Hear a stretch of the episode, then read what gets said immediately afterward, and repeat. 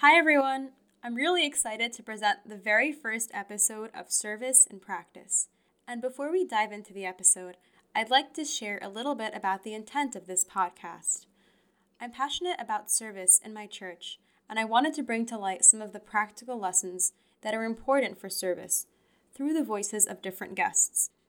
Each episode will be an interview with a guest on a different topic regarding the practical elements of service. And the verse that really sums up my vision and will be the theme of the podcast is 1 Peter 4:10, which reads, "As each one has received a gift, minister it to one another." If you want to hear a little bit more about why I wanted to start this podcast, be sure to check out the trailer. And now, without further ado, I'd like to introduce our very first guest, Bulis Tedros, a man of many gifts who has dedicated his life to service. And today, Bulis will talk about mentor servants, why discipleship is foundational to successful service. Hey, Bulis, how are you doing? Hey, Karen, thank you for having me with you today. I'm really happy to have you on the podcast, especially for this first episode.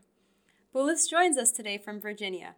He's been serving the parish of St. George's Coptic Orthodox Church for about a year, and before that, he lived in New Jersey.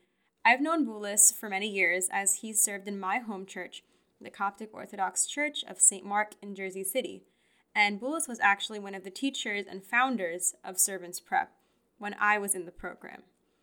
So, Bulis, tell us a little bit about how you started and transformed the Servants Prep program in multiple churches. So, Karen, we um, we were out of the country for a while, and then when we arrived back, the fathers at St. Mark Church invited me over to discuss uh, how can we have a servants prep program that have a solid foundation to help the new uh, wonderful servants uh, to, to be well prepped for uh, Sunday school and education and service in general. At the same time, uh, I had my firstborn, Eden, who, once she was born, as a father, I had her entire life run in front of me from um, being in first grade to high school to college to her wedding day. And big part of that was me thinking about planning for her life on the spiritual side as well. And that really encouraged me to uh, invest in the servants prep program and the curriculum to invest not only in eden herself but in the servants that will be serving eden and build her up to become the person that Christ want her to be. Uh, the fathers invited me over. We sat down. We start building an entire curriculum based on two years program. Um, we focused on the education. We used a lot of resources that was available at the time between different um, churches and and build a program that we felt comfortable enough to be a good foundation for our future servant. God bless your service for being able to start a program that has really grown and flourished. And even today, I can see the impacts of it on the servants that were in the program before me, the people in my generation, and even now, some of the new servants who are slowly learning and becoming the future of the church. And I'm sure it wasn't easy to get the program started and keep it sustained in the beginning, but you were really dedicated to making sure it continued. So, why does the program exist and why is it really so important? So, the program really existed because Kathy and myself, we believe in something called it takes a village. It takes a village to build up anyone from raising our kids to giving us personally a support system around us. Uh, and we were so blessed. We started at St. Mark Church with a, a fantastic and incredible group of, of youth that were support and to us as as servants. Uh, and with the time uh, goes on, we start realizing that even for them as youth, they need each other. They need that support system. They need that village.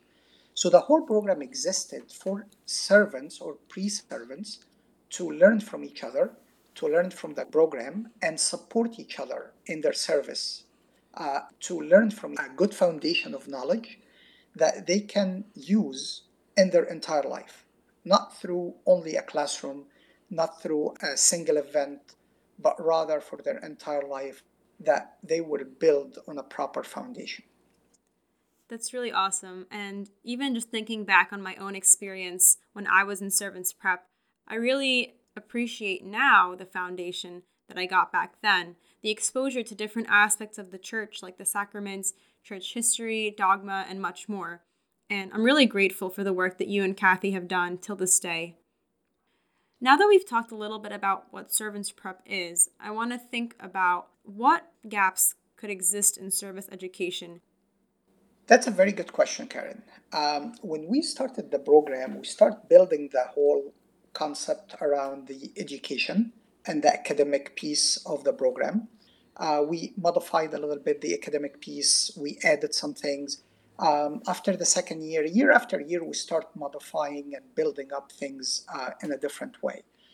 Part of the program was something called the SIT or SIT, and it was Servants in Training. And the idea behind that, that we were really focused on the learning experience, the books, the material. Uh, we even created a couple of servants prep books to help with the program. But true experience, the practical experience of sitting in a classroom and standing up and talking in front of kids, um, and eventually is the one-on-one service. Things that you cannot teach. You can give the ground foundation but in reality, uh, there is a huge gap, which is the practical experience. With that being said, as much as we try to build up on this, we recognized that no matter what we do in a year or two or five or even 10, uh, there always going to be that gap. That there is that one more thing that we need to learn that the course did not cover or cannot cover because of limitation of the classroom. I agree with you that it's really important to have that practical experience, and that's something that I hope to explore through the podcast in different topics. And from what I remember in Servants Prep, one of the ways we were encouraged to navigate and figure out the practical challenges was through discipleship. It was really stressed in Servants Prep that each of us would have a mentor servant. And why is it so important to find that mentor? So, this is really uh, tied to the comment we made earlier, which is there is a clear gap of experience, of the real, true, practical experience. So the mentor servant, um, it's really a concept that came from Christ uh, and the disciples, where they were following him around, learning from him, uh, seeing things in action. They did listen to the lectures. They did listen to the Sermon on the Mountain, uh, Matthew 5, 6, and 7. Uh, they, they heard it, but they also lived the practical life. They watched him. Uh, and that's how they grew in their spiritual life. And they were called disciples until their last days uh, on earth. And that same concept is really the idea of that mentoring or mentor servant. It's somebody that will be there for you uh, to encourage you throughout the way, somebody that guides you, somebody that's really can give you an honest advice, an honest feedback. Somebody you can trust and ask questions and ask for direction or guidance in situations that you probably never experienced, but most likely they've seen it, they've been through it, or they also have their own mentor servant that they can go and check and ask and come back to you with an answer.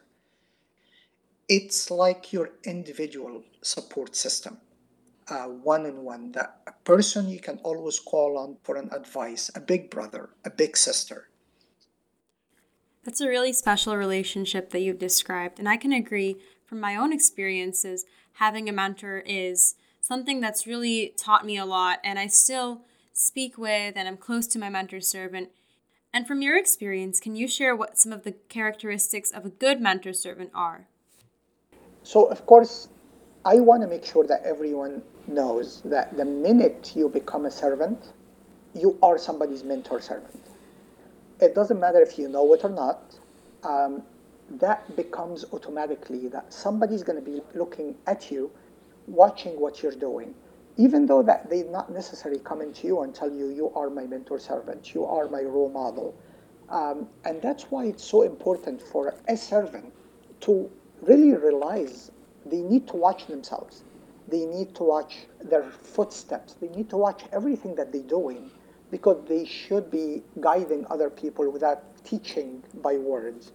And I like a lot the uh, St. Paul telling St. Timothy in First Timothy 4.16 where he says, watch yourself and the teaching.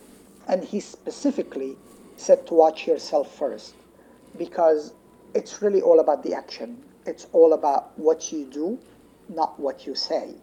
It's so important in your personal life to be very dedicated to constantly examining yourself and make sure that you have a specific set of, of measurement that you measure yourself with to be a Christ like in everything you do. You should represent Christ. You are the image of Christ. I like that a lot. And it's pretty crazy to think that anyone can be a mentor without even realizing it at any second, as you said. And I think it definitely adds weight to the responsibility that each of us have, but also keeps us accountable. And as time goes by, you can continue to have a mentor or be a mentor. And do you think that mentorship ever ends? Um, this is a concept of uh, a lot of people think that service in general is is um, has a beginning and has an end. It does not. Service is a lifestyle. And being a mentor, again, with a concept that every servant is a mentor without you know it or not, or without you like it or not, um, that never ends. It never ends. When, when the disciples were being mentored by Christ, when Christ um, ascended, he sent them the Holy Spirit to continue mentoring them, to continue guiding them, to continue give them that knowledge that they need.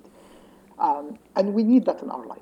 So, so that relationship between me and my mentor servant, this never ends. It's somebody that's constantly teaching me. I agree. I think it's always important to have that mindset of being a disciple and not ever becoming complacent, whether in the spiritual sense or in the sense of serving others. And also, we've kind of talked about this how it's never too early or too late to start. So, for anyone who might not have a mentor relationship, how do you advise someone actually to find a mentor servant? I think that the most important thing is to first acknowledge within myself that I do need a mentor servant. Anyone that thinks that they know everything, as Proverbs says, uh, you know, you're, you're a fool. Once you have the right mindset, you have the need of that mentor servant, it's so important to look to look around you and see who who made an impact in your life, who uh, of of the servants around you that you build a relationship with over the years, uh, that they guided you, they were there for you, they taught you things, and who are you comfortable with to accept direction and corrections and advice from without having like you know an awkward feeling about it who are you comfortable to go and talk to no matter what the condition is and what the circumstances are. Uh, that's the person that you want to approach and ask them to officially guide you in your life and in your spiritual life and in your service. That is how you choose your mentor servant. That makes sense. And I think it's also important to highlight the distinction between the relationship you have with your mentor servant and the one that you would have with your spiritual father. So, a mentor is not going to be able to give you the same exact perspective and speak to you in the same capacity the spiritual father is able to. So I think it's really great that you were able to point to some of the elements of a mentor relationship that distinguish it from other relationships.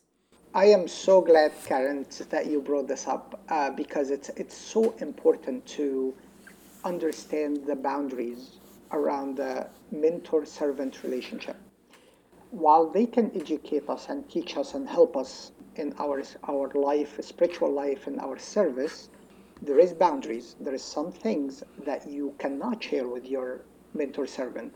And the minute that your mentor servant is asking you or or probing you for areas where you feel uncomfortable with, you know that this is conversation you need to have with your father of confession, not with your mentor servant.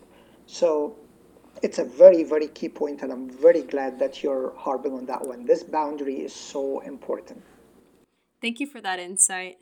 So, to close, I'd like to share a quote by Father Matthew the Poor, also known as Abuna Metta al He says in his book called If You Love Me that we have no excuse for neglecting our search for a spiritual role model.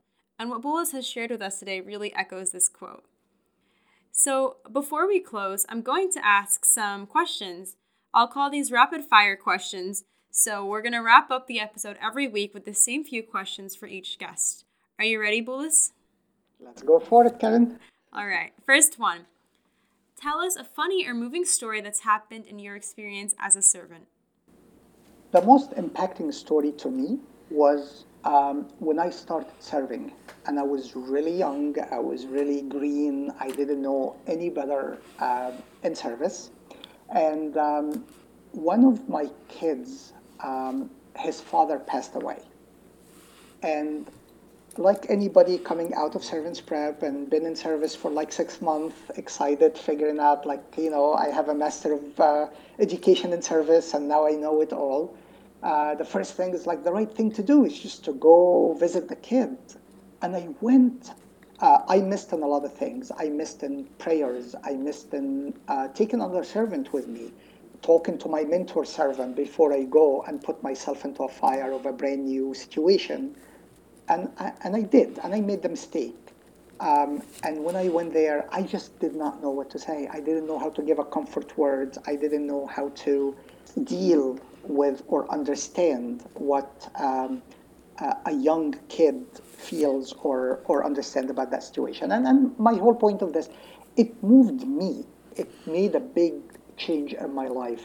That I learned from there that no matter what situation is, big or small, moving forward, I do need to take my time, pray, understand, have a game plan before jumping into things and, and doing things the, the wrong way. Yeah, that is um I think a story that's quite relatable because it's so easy to jump right in, especially as a new servant and think that you can solve all the issues or be able to help everyone. And while that momentum and that fire is great, it's important to go through things the right way as you said my next question is Can you recommend a book about service to our listeners? there is so many books about service, uh, and the real book for service is just go to your kitchen, get a plate, and get a jar of water, and put it there on the floor, and sit down and wash somebody's feet. That's your biggest book about service that you will be able to do. If you can start with your own household and you're able to do that, that's the biggest education and service you'll ever get. However, from an actual reading perspective and material, I personally think that the servant will never be focused unless he understands the goal.